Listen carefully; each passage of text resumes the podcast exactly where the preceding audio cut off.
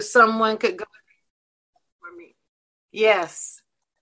So I want to thank you again and welcome you to the Scribal Conservatory Arts and Worship Center. We're moving through. We don't have to um, go through a lot of this today because I have a lot to cover. But this is what the Scribal Conservatory is all about. So at any time, you can go back and listen to the replay and get this. So I do want to let you know that we have a couple of changes to our schedule. So the first one is just um, that by you know we still have Bible study every Tuesday at 7:30 p.m. We're still having our virtual services, and we're still having Scribal Arts every Sunday except this one.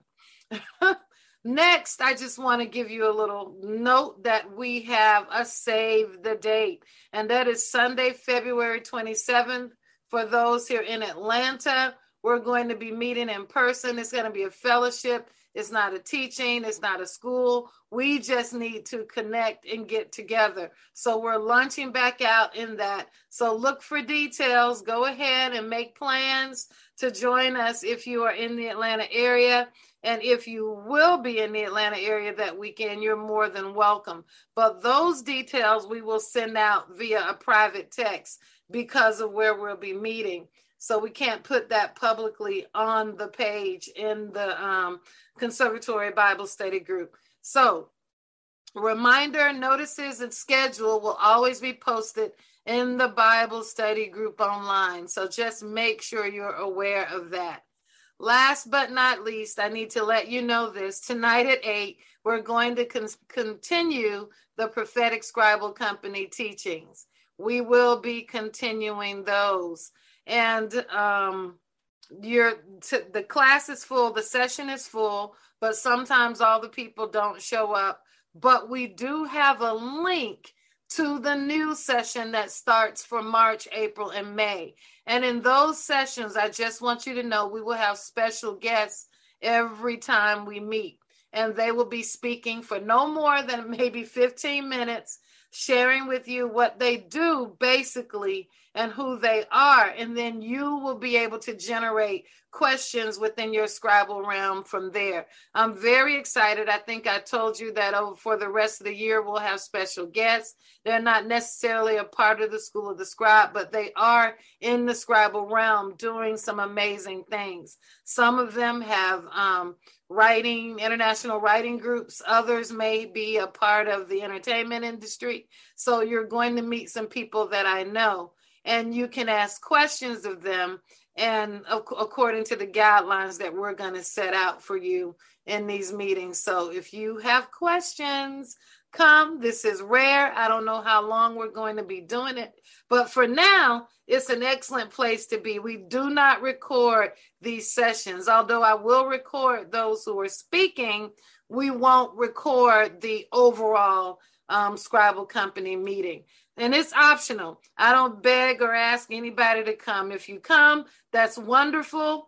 And if our team is there available, they're always open to sharing, introducing themselves to you, giving you a little bit about what they do. They'll do that at every session we have. But the feedback from this has been tremendous. So for now, we're going to continue it. This might be the only year we do that. I don't know. But I want to encourage you to be a part.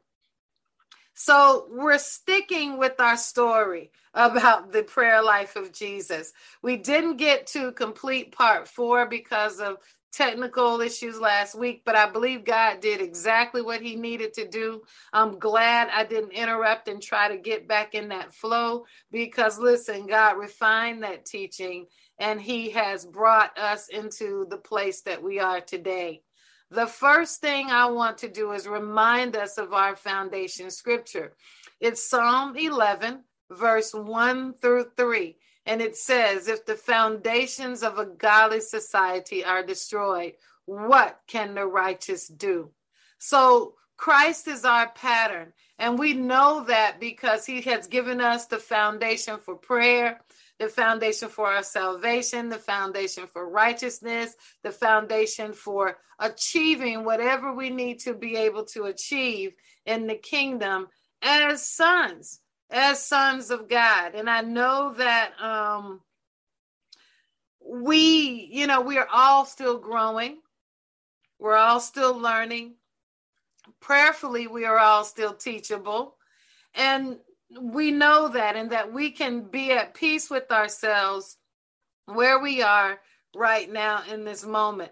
And that is so very important. I want you to know that even though we're teaching and you may say, oh my God, I've been doing it wrong, I don't want you to think about it as you doing anything wrong.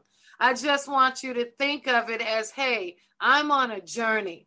And this journey is taking me here. This journey is taking me there. This journey is leading me here. And I'm learning as I take this journey. Because if we look at it as right and wrong, I missed it or I have it, we'll be in a, a, a psychological, emotional, spiritual place of chaos. So that's not the approach here. The other thing I want to make sure is that we understand that this is not a tear down the church message. It's a message of alignment that I believe God is going to give and awaken to many people in the days and months and years to come. And while we're doing it now, while some of you will never hear teaching like this at this moment in the environments that you come across, I believe that we will come into a day when we see people teaching along these lines and really getting back to the mind of Christ. The mind of Christ. So, again, Christ is our pattern. The key is learning who we are in Christ and knowing the promises and guarantees of God and recognizing that the greatest intercessor is Jesus and we must first agree with him before agreeing with one another. So part of the premise this morning is understanding that agreement is is not just where two or more are gathered. Agreement first begins with us agreeing with God. So uh, that is the that is the main thing. Can you agree with Christ? Can you agree with God in that sense of the word? What he did in the earth with Christ. Can you agree with the word? That is it. The word made flesh. So if we can understand that, a whole lot will begin to shift. So the question this morning is, and it has been every time we've done this particular teaching, is can we agree with Christ? Can we agree with Christ? Can't say that enough. I hope I've repeated it enough that it's in your hearing as we move forward. So, we're going to take a look at the greatest prayer of Jesus. I'm not going to switch. I'm just going to read from the scriptures that I have. If you know me, you already know I have this passage of scripture pulled up. So, I'm going to take a look at that and we're going to um, just listen. We've taught on this a lot in the conservatory. We've been through it quite a bit. I could switch, but I don't want to do that. I'm not confident enough in uh, my connection to be able to do that. But if you see a cracked up page or something, that's primarily because I have my scripture open here on the page, and sometimes it makes the screen um, look a little bit distorted. So I just ask that you bear with me in the midst of that. So um, if you have your Bibles, pull them out. We're in um, John the Gospel of John, and we're looking at chapter 17. And it says this. We're at, I'm going to go to, let's see. Um, what verse do I want to start with? Okay, so I want to go down to, we're not going to read all of this because it's a lot. Matthew 17, we know that this is the last comprehensive prayer that Jesus prayed before he was about to be um, crucified. So we know this. We already know that he is pouring his heart out, giving final instructions to the apostles. But if you go down to verse 13, um, this is this is jesus. He's praying. He, he's giving final insight final instructions that he's sharing with the father concerning those that he's leading. But when you get to verse 13 he says this and i want you to follow along with me. John 17 13 he says i am coming to you now and he's talking to the father but I say these things while I am still in the world, so that they may have the full measure of my joy within them. I have given them your word, and the world has hated them, for they are not of the world any more than I am of the world. And this is the part my prayer is not that you take them out of the world, but that you protect them from the evil one. They are not of the world, even as I am not. Sanctify them by truth of your word. As you sent me into the world, I have sent them into the world. For them I sanctify myself, that they too may truly be sanctified. Now, why is this important? It's important today for us to look at this, not to expound on what Jesus was saying, but to look at how Jesus prayed. I want us to consider this is the last prayer he's praying but he's not calling down angels. He's not laying everything out. He doesn't have a list of things to go through. He literally asked the Lord to protect them from the evil one. And then he asked the Lord to sanctify them by truth. Oh my goodness. He said, protect them from the evil one and sanctify them by truth because your word is truth. Oh, wow. This is a very important passage of scripture to me. I want to go back up just a little bit. We're going to go back up to verse 9 because I want you to see something else. And he says in verse 9, he said, I pray for them. I am not praying for the world, but for those you have given me, for they are yours in this part of the prayer, he clarifies that he's praying specifically for those that have been charged with him in the moment in time that he is living. I want to point that out. This is not all that's in that prayer because later he goes and he prays about the whole world. But I think it's important that we see that he understood look, all I can do is what I can do for these 12 that are, these 11 that are with me or you know these that are with me all i can do is is stand for them because they're the ones you gave me then he says my prayer for them is not that you take them out of the world but that you protect them while they're in the world. That's a powerful statement on many levels.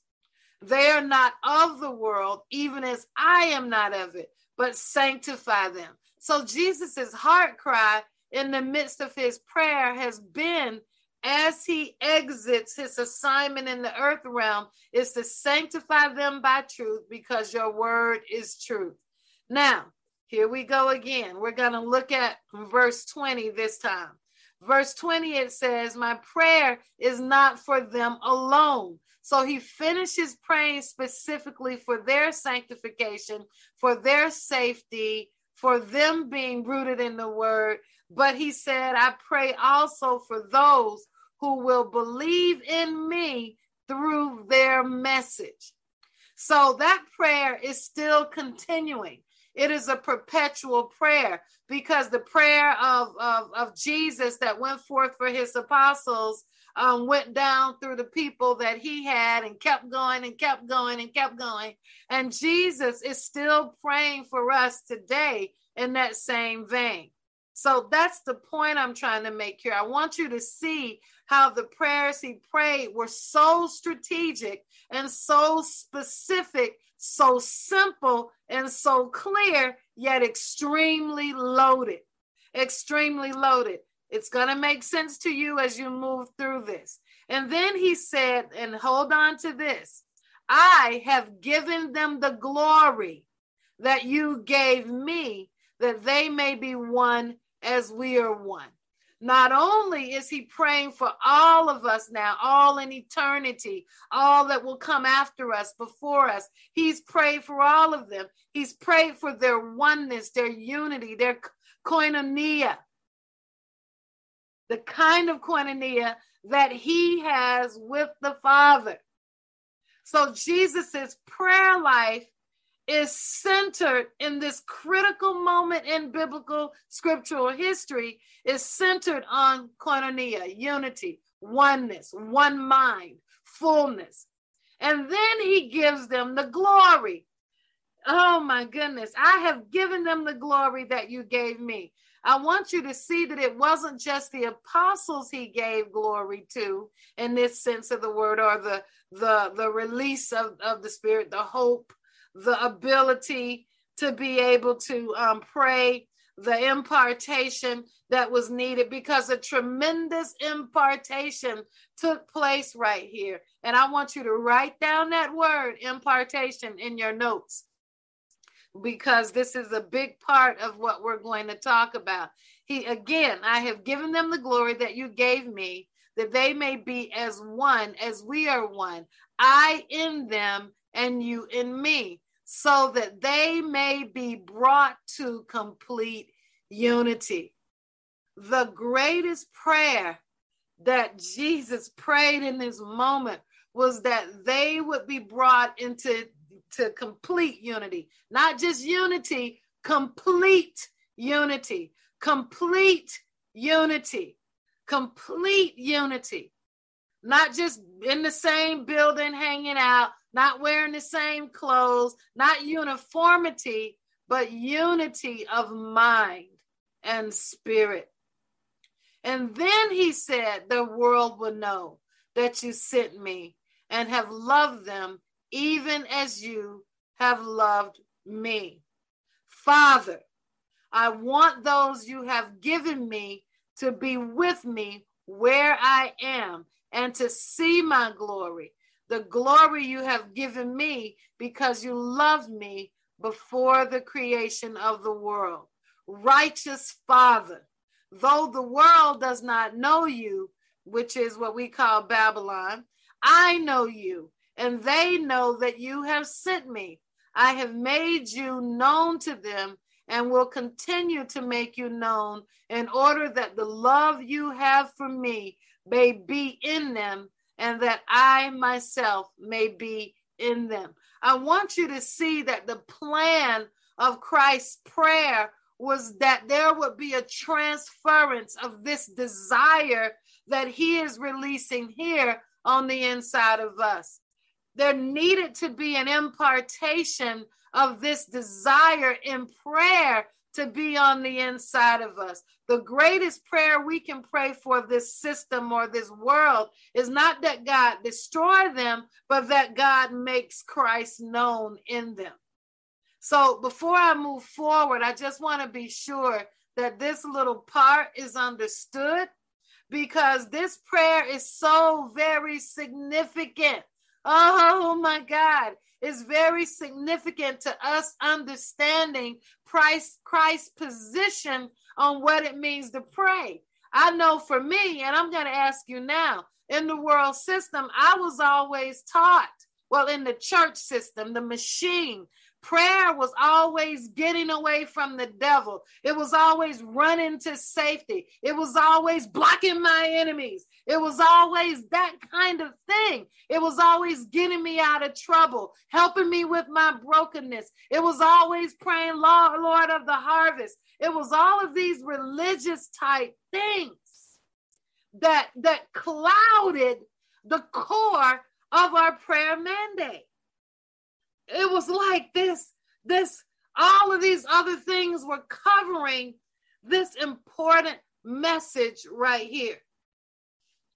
Listen binding and loosing absolutely absolutely. This is why i want you to govern your language because we're in a time where we don't govern our language we're going to draw people backwards you're going to keep pulling them into old systems. This is the time of reclaiming language in the kingdom.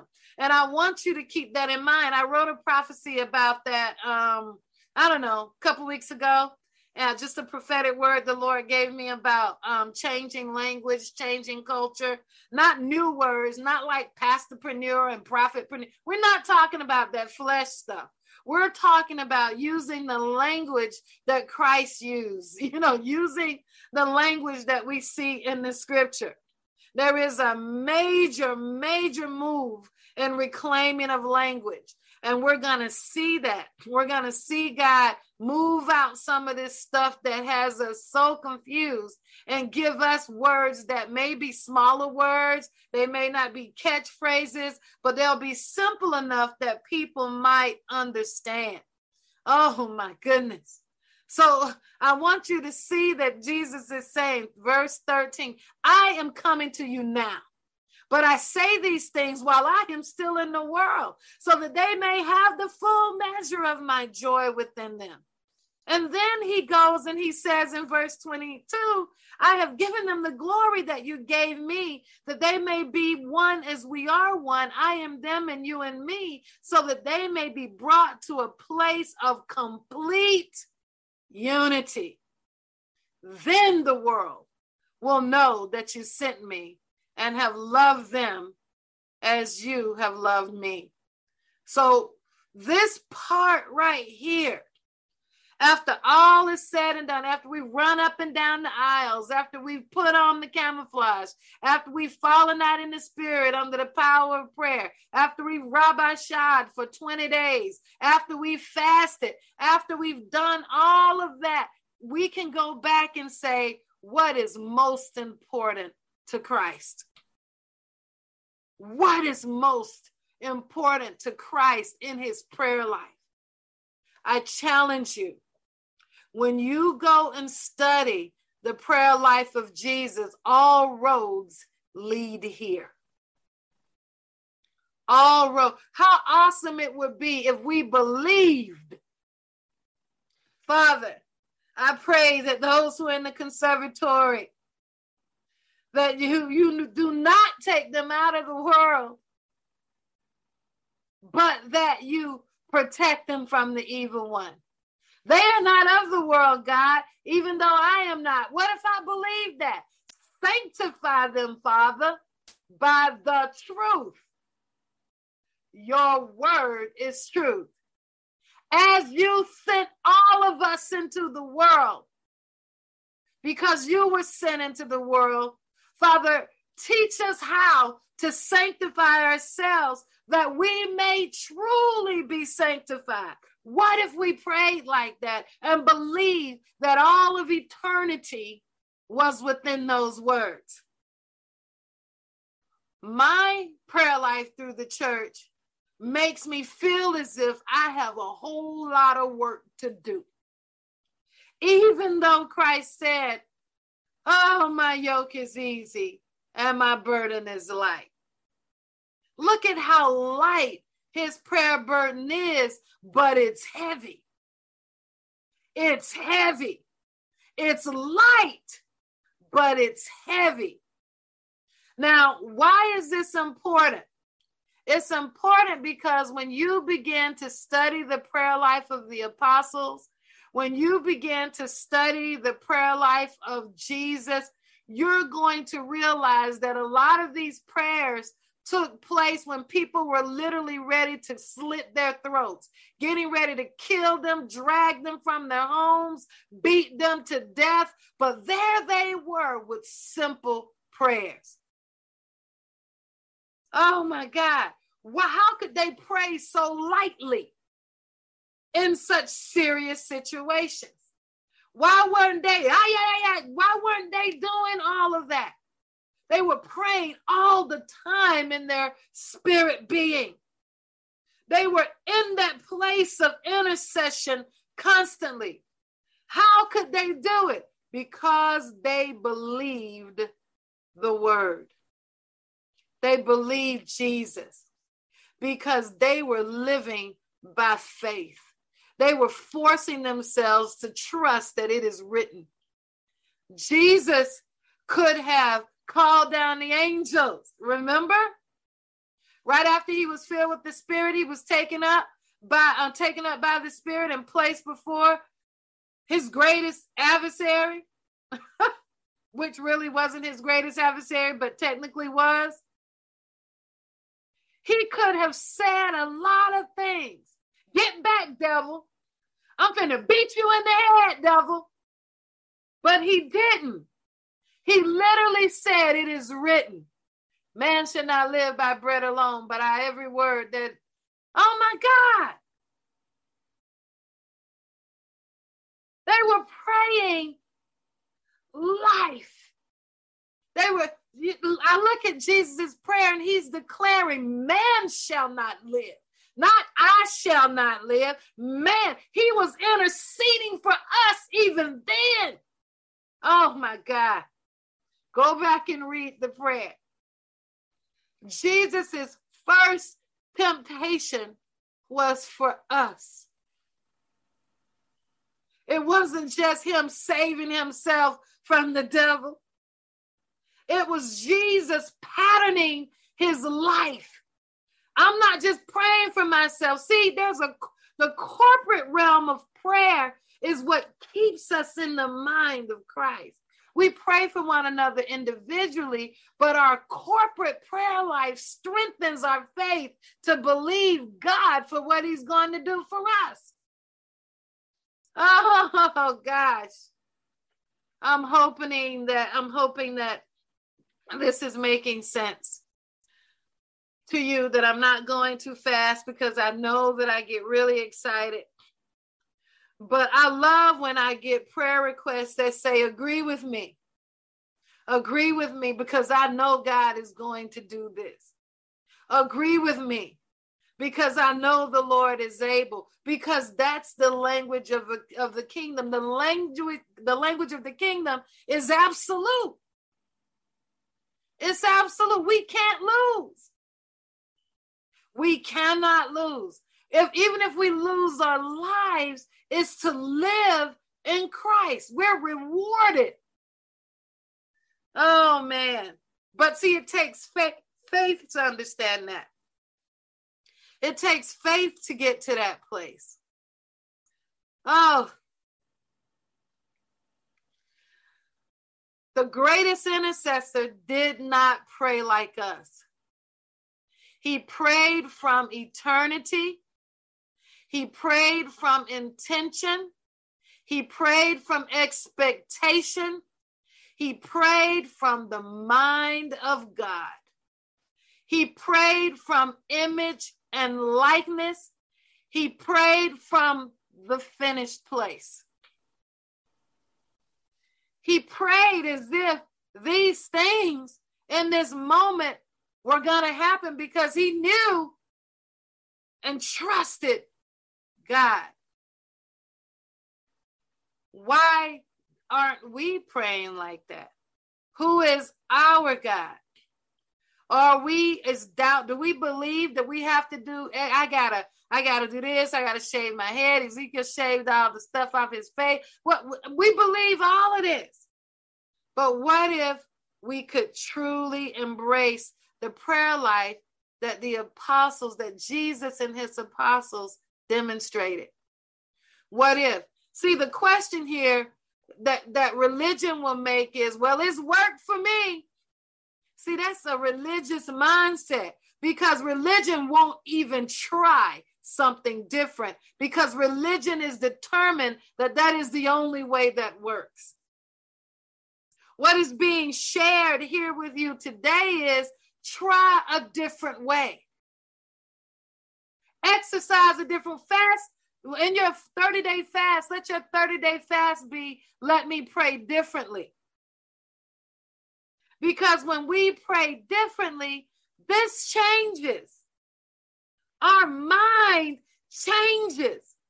We've got to pray in a way that changes our thinking look, I have this condition and I got that condition. I can't focus. No, you can't because you have declared and decreed that you cannot, and your words are powerful, and your mind is twisted up because of you.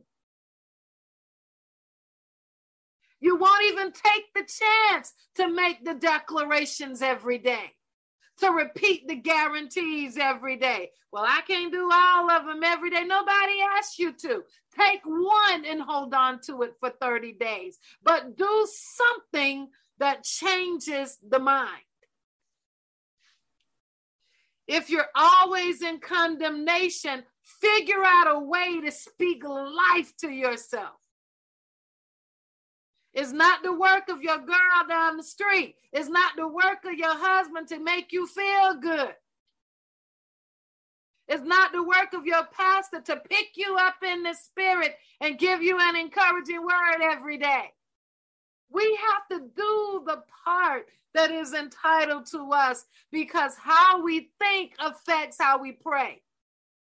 If you believe the devil is always after you, and that is your declaration, how in the world can you walk in faith and trust God? Oh my goodness. We are building. We are building. This is our last session on this. Oh, ho, ho, ho. The ultimate intercessor is Jesus. Can I say that again? He's the greatest intercessor.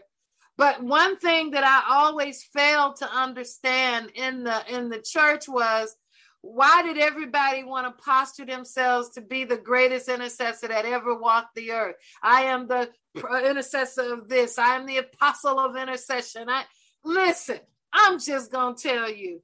Every single believer has and should have a developed prayer life. Period. Either our authority in the spirit is real or it isn't.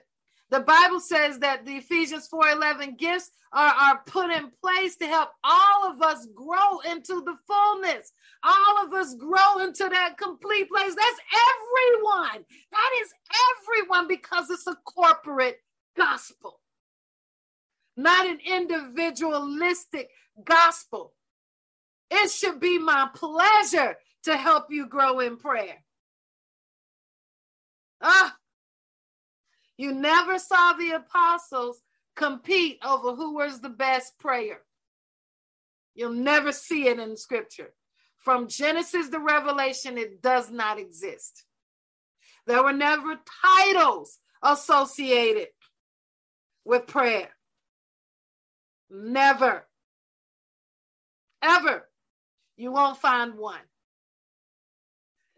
Oh my goodness. But we learn from Hebrews 7 and Romans, Hebrews 7 and Romans 8, some, some interesting principles. For the sake of um, our space, I always ask you all to bring your Bibles. So I'm to go to Hebrews 7 and we're to look at um, verse 25. But we, we're going to look at a couple things before you get, get to that. Um, first, we're not going to read all of Hebrews 7 because we've been over that so much in the conservatory. Oh, my goodness. But Hebrews 7 is about the um, Christ, is about Jesus and the order of Melchizedek, Melchizedek, or however you want to pronounce that. So we know that this is what is being taught. We're, we're learning about the new order. We're learning that we have a new covenant, a better covenant. And I'm just going to read this one verse before we go down. Is um, it is Hebrews 7, and I think the verse I'm going to read is 11. And it just said, if perfection could have been attained through the Levitical priesthood, and indeed the law given to the people who established that priesthood, why was there a need for another priest to come? One in the order of Melchizedek, not in the order of Aaron. I have to tell people this all the time when I'm teaching about prayer and when I'm teaching about um, the arts. You know, we we we still acting out the Aaronic priesthood.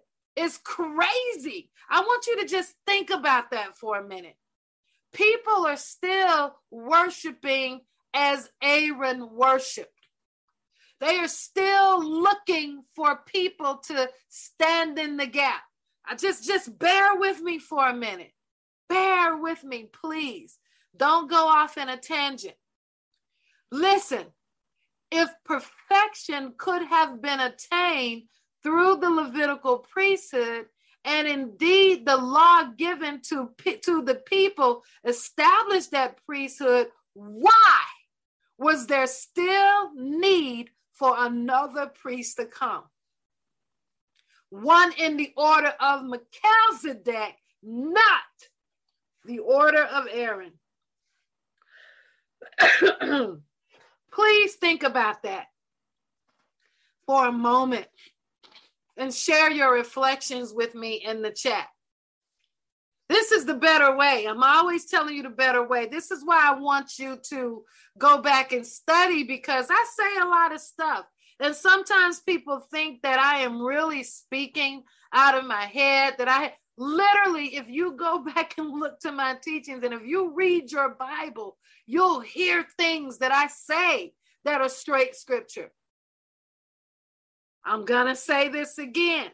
If perfection could have been attained through the Levitical priesthood, and indeed the law given to the people established that priesthood, why was there still need for another priest to come?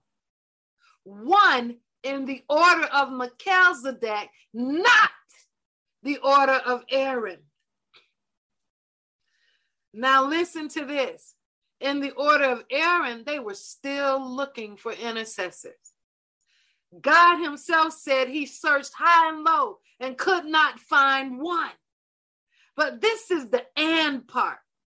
This is the part we need to understand that I think we miss when we talk about prayer and intercession. I'm just staying in those realms right now. I'm getting the spiritual warfare, but we're going to stay right there for now. Now, I want you to see this. For when the priesthood is changed, the law must be changed also. Oh my God. I'm not making this up. He of whom these things are said belonged to a different tribe, and no one from that tribe has ever served at the altar. Look, y'all can lay on y'all face and scratch the ground and dig holes and put salt and water in it. Listen, I'm from the priesthood of Christ, and I will not serve at an altar.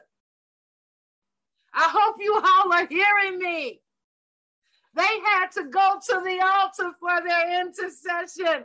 They had to make sacrifices, burn incense. They had to wear priestly garments. Only certain people could go through. The intercessor was this person, and the intercessor, only the priest could stand in the gap. We are still praying like that today, even though we have a better priesthood. God help us.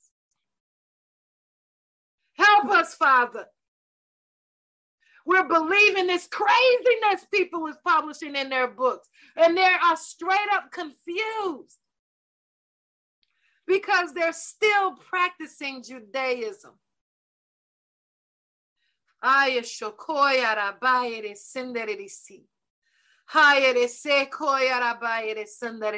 Father, I just pray right now that those that may be walking in this way or have done this. There's no condemnation in Christ. Father, I thank you there is a better way. And wherever they are, Lord, every day let them gain understanding so they can rise from what they have known into a new place in Jesus' name.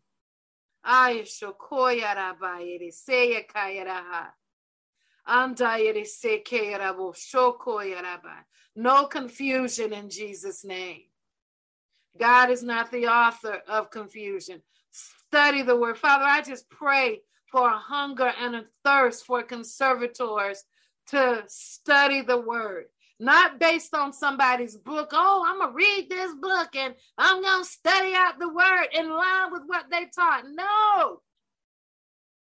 No, not when it comes to prayer. We need a clean foundation. We will study Jesus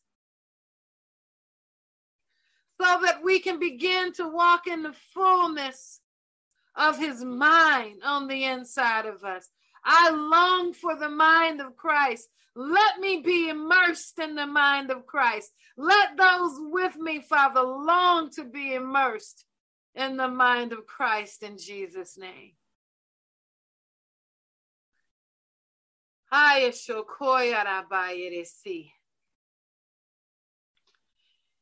Oh, for when the priesthood is changed, the law must change. He of whom these things are said belonged to a different tribe, and no one from that tribe has ever served at the altar. For it is clear that our Lord descended from Judah. And in regard to that tribe, Moses said nothing about priests. And what we have said is even more clear if another priest like Melchizedek appears. One who has become a priest not on the basis of rules and regulation and ancestry, but on the basis of power, of an indestructible life.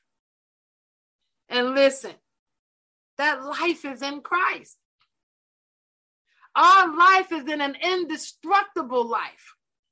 The lives of people in the old covenant was in a destructible life because they were dependent on other men. Now, let's skip to verse 25. 23. Now there have been many of those priests since death prevented them from continuing in office. wow, death will prevent all of us from continuing in office in the earth realm. But Jesus lives forever. He has a permanent priesthood. Therefore, Jesus is able to save completely those who come through him, not through the courts of heaven, through him. Jesus alone is able to save because he lives to intercede for us. Oh my God. Jesus is life now in Christ. Jesus is Christ. The Christ life lives to intercede for us. Oh, God, I hope you all are hearing me. Jesus lives always to intercede for us. They did not have that in the old covenant. Oh my God. It gets better. There's more. We hadn't even gotten to the good part yet. Oh man. Such a high priest truly meets our needs. Y'all need to circle that. One who is holy, blameless, pure, set apart from sinners, exalted above the heavens, something no flesh can give you. Calling on your bestie, the intercessor, can't give you that because all of us have flaws. If this is true, and I know if any anything that we touch and agree through in his name, I know that's true. But listen, it's only true if what we're agreeing with agrees with the greatest intercessor. Let me say that again. When it comes to the kingdom, intercession begins with agreement with Jesus. Not your favorite author who tells you how to pray.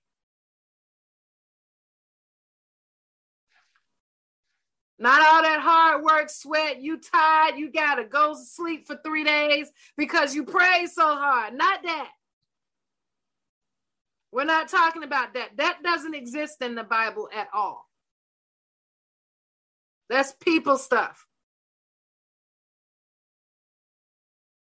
Oh my goodness. Don't be mad. I'm not saying you can't be exhausted from from from um, hitting some stuff in the spirit, uh, but in a right place. But God is not knocking every bafish Rabbi Shine and saying nothing with those words. That's flesh. It's in the head. Oh my God. Oh my God. Oh my God. Listen, there is no more gap. Who, where are the birds? There is no more gap. The gap has been filled, people. The gap has been filled. Either Jesus is a liar or people are. There is no more gap. You can dwell in a gap if you want to, but you look, God, God is so humble. There is no more gap. Can you receive that? Raya shokoya. Ando ya shokoya yekeya. Jesus filled all things.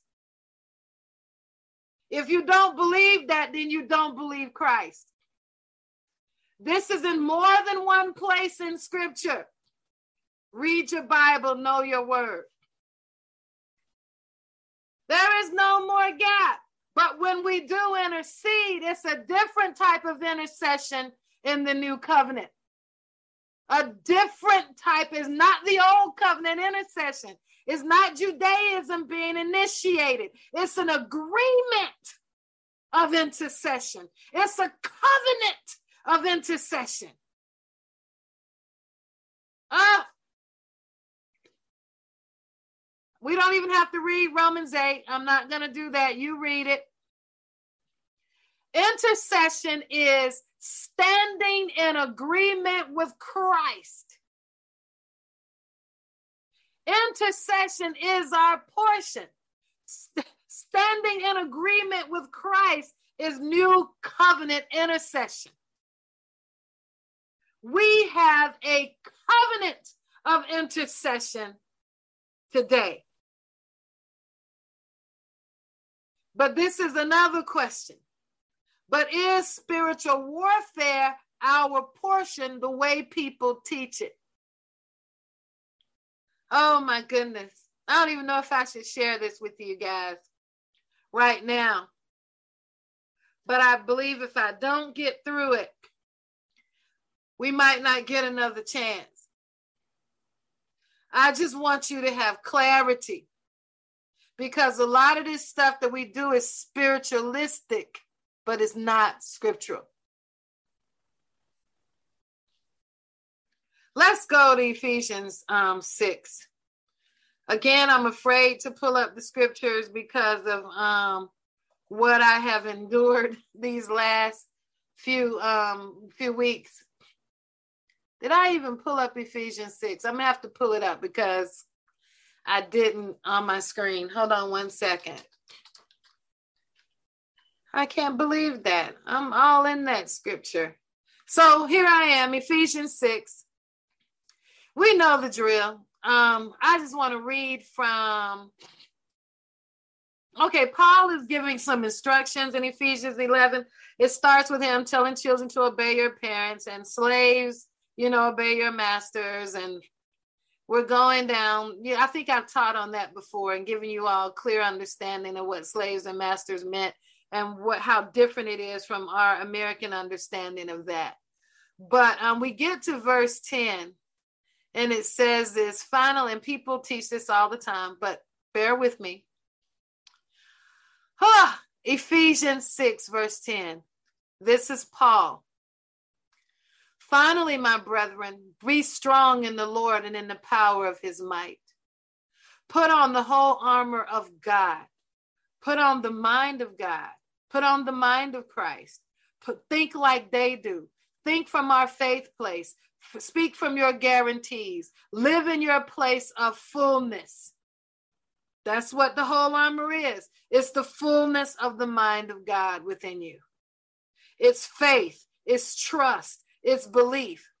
This is important because these people were being murdered, killed, babies ripped out of their stomachs, throat slashed, impaled by swords. They've already watched some folks die that were walking with them. Now, th- this, this is why we need to look at this.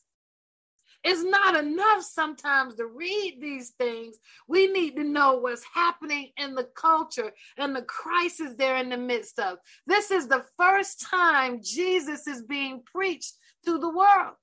It had never happened before Jesus stepped foot on the earth and sent his apostles were, were was crucified, resurrected, raised up Paul and a whole bunch of other folk. Listen, this is the this, this is pioneering at its best.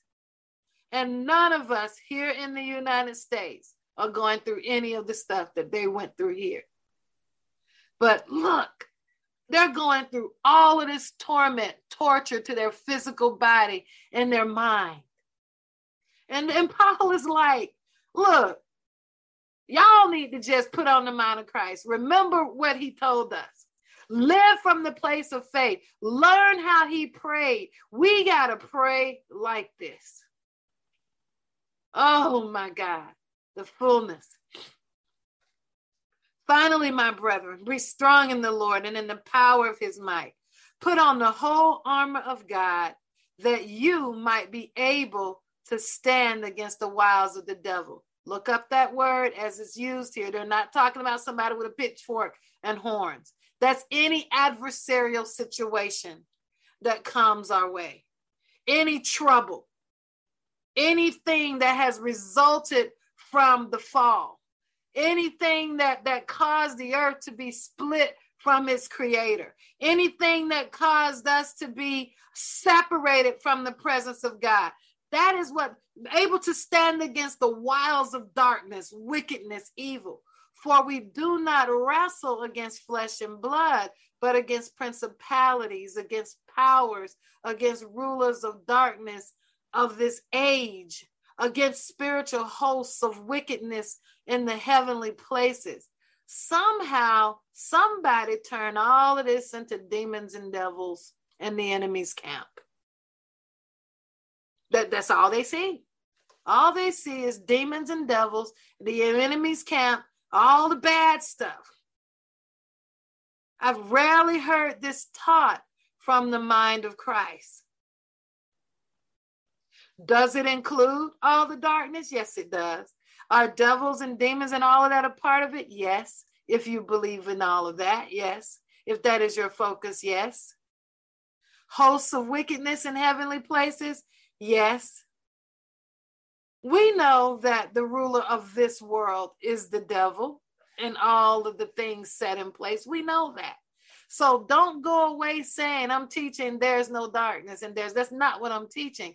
I'm framing this in a way that you can see how Jesus taught Paul and those following him and Peter to fight. I want you to look. Be able to stand against. So I'm putting on armor for the primary reason to stand against, to stand in the mind of Christ, to believe what God has said, to strategically position myself. That is where I'm standing. Can you guys see that part? I need to know that. Okay? Therefore, take up the whole armor of God, the whole complete armor of God, the fullness of God, the mind of God, which is the mind of Christ, every promise, every guarantee that you may be able to withstand in the evil day. In other words, in the time when you are facing your worst trial. Some of you have already been close to death. Some of you have been through the worst crisis of your life already. You've had to fight to come back from mental anguish. Listen, there's an evil day for all of us. There's corporate evil days, and there are personal crises and things. But what we're being told to do is gird up so we can withstand it. Because we might find that we're alone in that battle that there's nobody to call on, no prayer warrior to pick us up. We might show up somewhere expecting people to pray and they don't. Then what? You have to be girded up. And then he says, Take up the whole armor of God that you may be able to withstand, stand, withstand. Having done all, stand some more. I'm gonna believe you, God, whether whether we die in the fiery furnace, the three friends, or whether whether Daniel dies in the lion's den, it it doesn't matter because we're gonna stand anyway. I'm gonna do everything I can to live now. I'm not just gonna stand and let the wind knock me down. I'm to fight back. I'm going to do everything that I know, get all the paperwork in, the process is done. I'm going to get all the procedures taken care of. I may have to go in the doctor and have the surgery. I may have to have the process taken care of, but I'm going to still be standing right there, taking advantage of everything that you have given me. Then he says, Stand therefore, having girded your waist with truth. Oh my God, there's that word of God. See, we know this stuff. I don't even need, really need to read it, but I want you to see that there are some things Jesus prayed that are reflected in this armor. When we go back to John 17, he says, I have given them the glory that you gave me, that they may be one as we are one. This is how we become one by believing Jesus and all of these areas that he says we are to stand in. Jesus didn't wrestle against flesh and blood. How do I know? Because when he was on his way to the cross, he never said a mumbling word to the people who were trying to kill them. When the apostles were crucified, they weren't cursing the devil and rebuking the wind. I want you all to see this. They were standing on the word of truth spoken to them. They realized the, that God already knows my situation. I might need to praise Him right now versus fighting the wind. I hope you all are following. I hope you're following. I'm not saying there are not opportunities for us to do certain things because we saw the apostles rebuke, we saw Christ rebuke. But if we see it in context with this, it makes sense. Yes, he did. He made an open shame of principalities and powers. That's an excellent way to say it and take the helmet of salvation. Take your identity. Take your assuredness that you have a place, that there's a, been a house made for you, a place of habitation. Take the sword of the Spirit. Oh my God, it's a double edged sword. So make sure you're the other side of that sword righteous. Take all of that with you. Take the word. Oh my God. That sword. You need to live by the word in order for the sword of the spirit to be effective for you. Praying always with supplication in the spirit. I pray, Lord, you know, pray. Being watchful to this end with all perseverance and supplication for all the saints. And for me, that utterance may be given to me, that I may open my mouth boldly to make known the mystery of the gospel. Whatever your calling is, that you may open your mouth boldly, for which I am an ambassador in change, that in it, change, that in it I may speak boldly as I ought to speak. So he switched and began praying for himself. But we have to begin to see that these things is positioning. It's the positioning of the mind. I want you to see Ephesians 6, not as something physical you have to do. Pretend you putting on your helmet, pretend you putting on the breast. You know how we do in prayer. We think that we doing it by doing it in prayer. It's only demonstrative when your life is reflective of trying to live this way.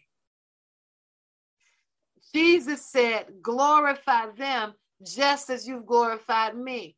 We must become the word also.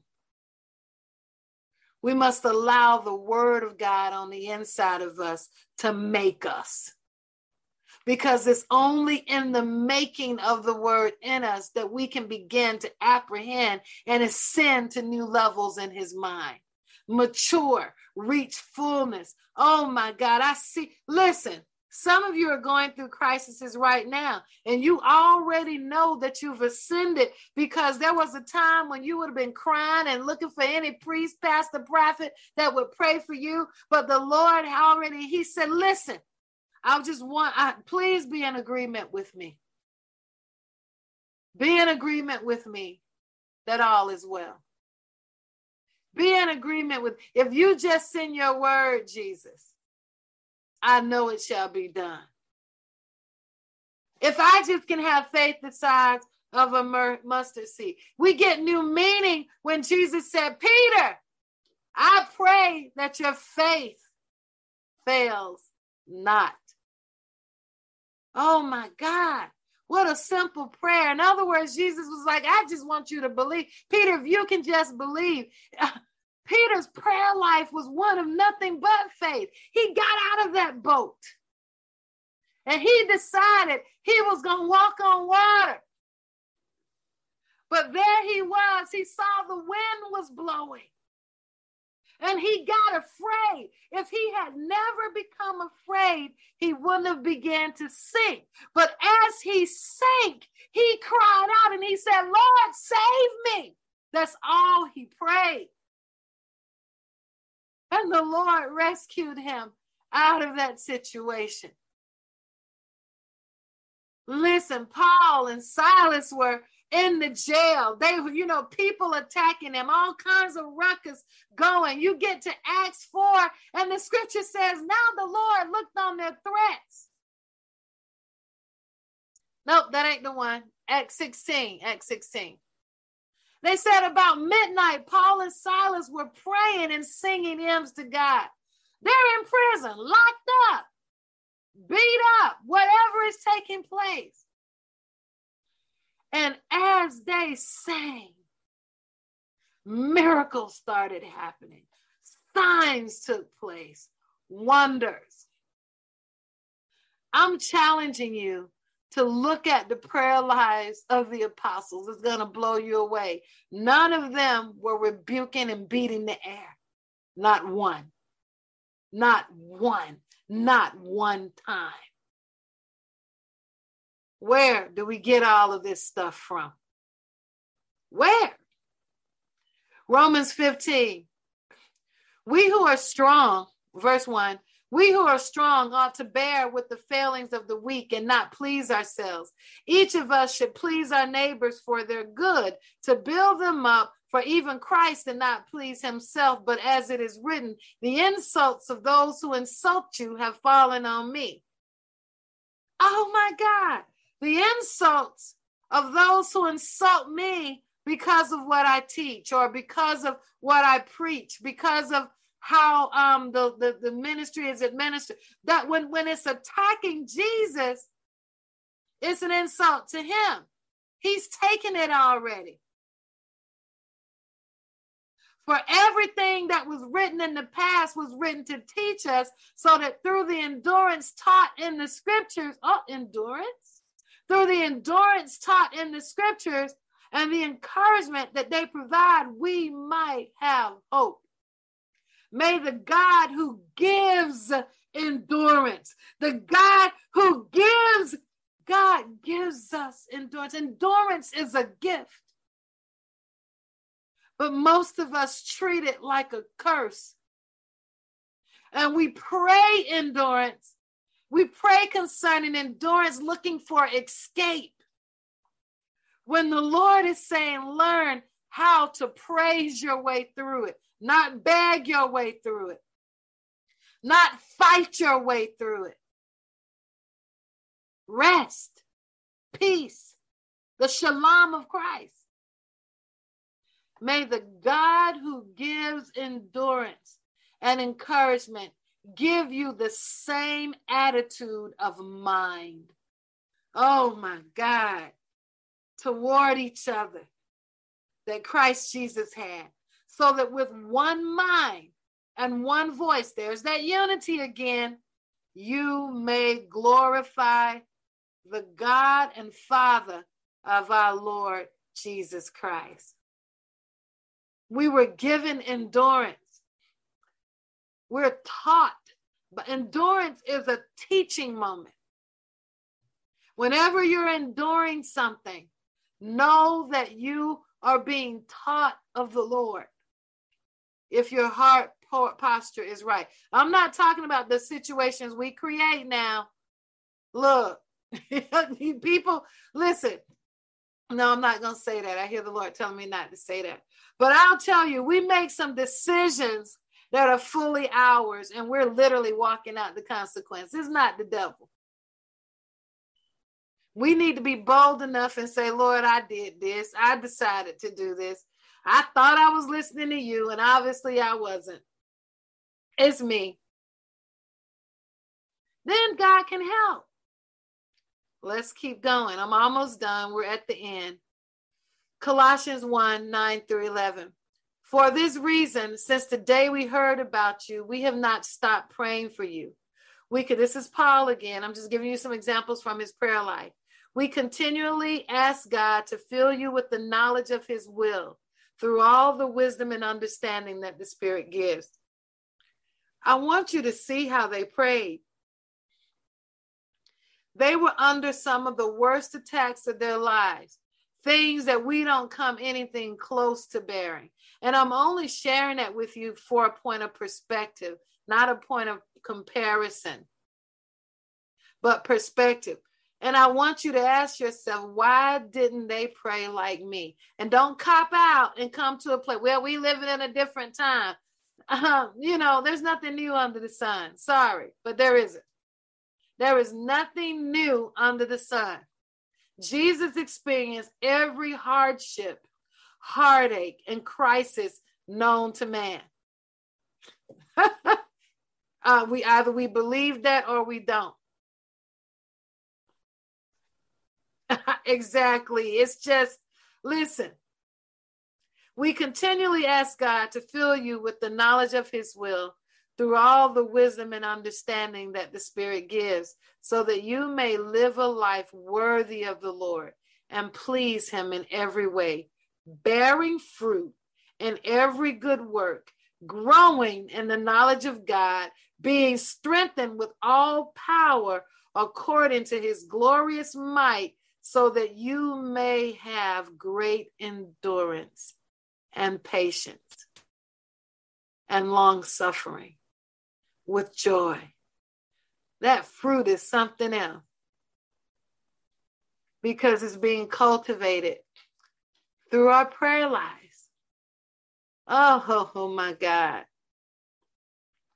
Christ's prayer life demonstrated warfare that looked like this his betrayal, his journey, his Gethsemane experience, his cross walk. How did he war? I'm just asking you, how did he war? And I want you to answer that. Are you bold enough to answer that? Or are we still going to chase devils and try to scout out the enemy's camp? Are we still going to map and route devils? Or are we going to look at how Christ did this? Spiritual warfare should be redefined as standing against darkness in Christ, in Christ's mind, outfitted with the tools outlined foundationally in Ephesians 6. Things that we can prove hand over foot in every situation of war that Christ and the 12 encountered. The way we define spiritual warfare today focuses on a preoccupation with the devil and darkness and human effort. I don't use the word warfare that much. I'm going to retire that word eventually. Because with it comes a whole doctrine that is not even built into the new covenant. I'm sorry. I know this is over. I'm not sorry. I know this is overwhelming for some of you. I know some of you feel as if this is not God. But I, I say it's indisputable when you study it out. It's indisputable. As a man thinketh, so is he. We conjure up a whole lot of stuff. We conjure up a lot of people's prayer lives equal to witchcraft. They conjure up and seek out the demonic realm. You will never find an apostle or prophet in the entire Bible called by God that sought out the demonic realm. Not one. Not of God. I challenge you find out how many times the prophets of the old covenant talked about the devil. It'll shock you when you find the answer to that. You won't find anything. you won't. Go check. Read what they wrote in the sense of you having to do something. You won't find it.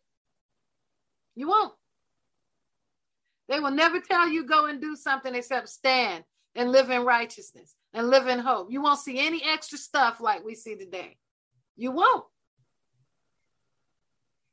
You can rebuke, disagree, you just won't find it. You won't. They may identify stuff, they will never tell you to go participate in it. Oh, we need an impartation of the mind of Christ, the fullness.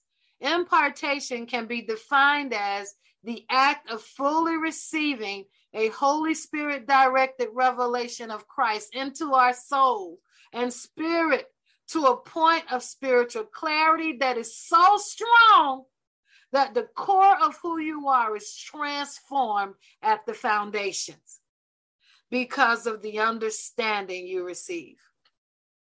Impartation can be defined as the act of fully receiving a Holy Spirit directed revelation of Christ into one's nefesh, their inner being, to a point of spiritual clarity that is so strong that the core of who you are is transformed at the foundations because of the understanding receive. An uh, excellent example is your salvation right now. That's an impartation that literally changed the trajectory of your entire life. What if you had never received Christ? Why is this important?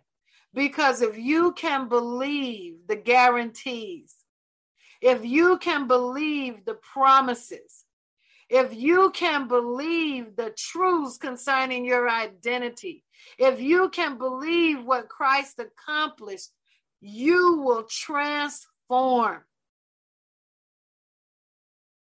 You will transform. The apostles were not simply taught to pray, they received an impartation of prayer. intercession, and warfare divinely through Christ.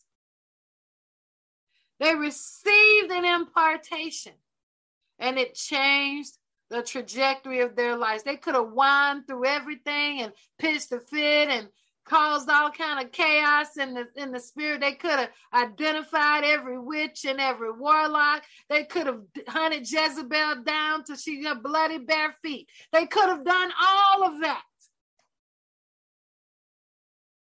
But they chose a different path. They chose to believe Jesus.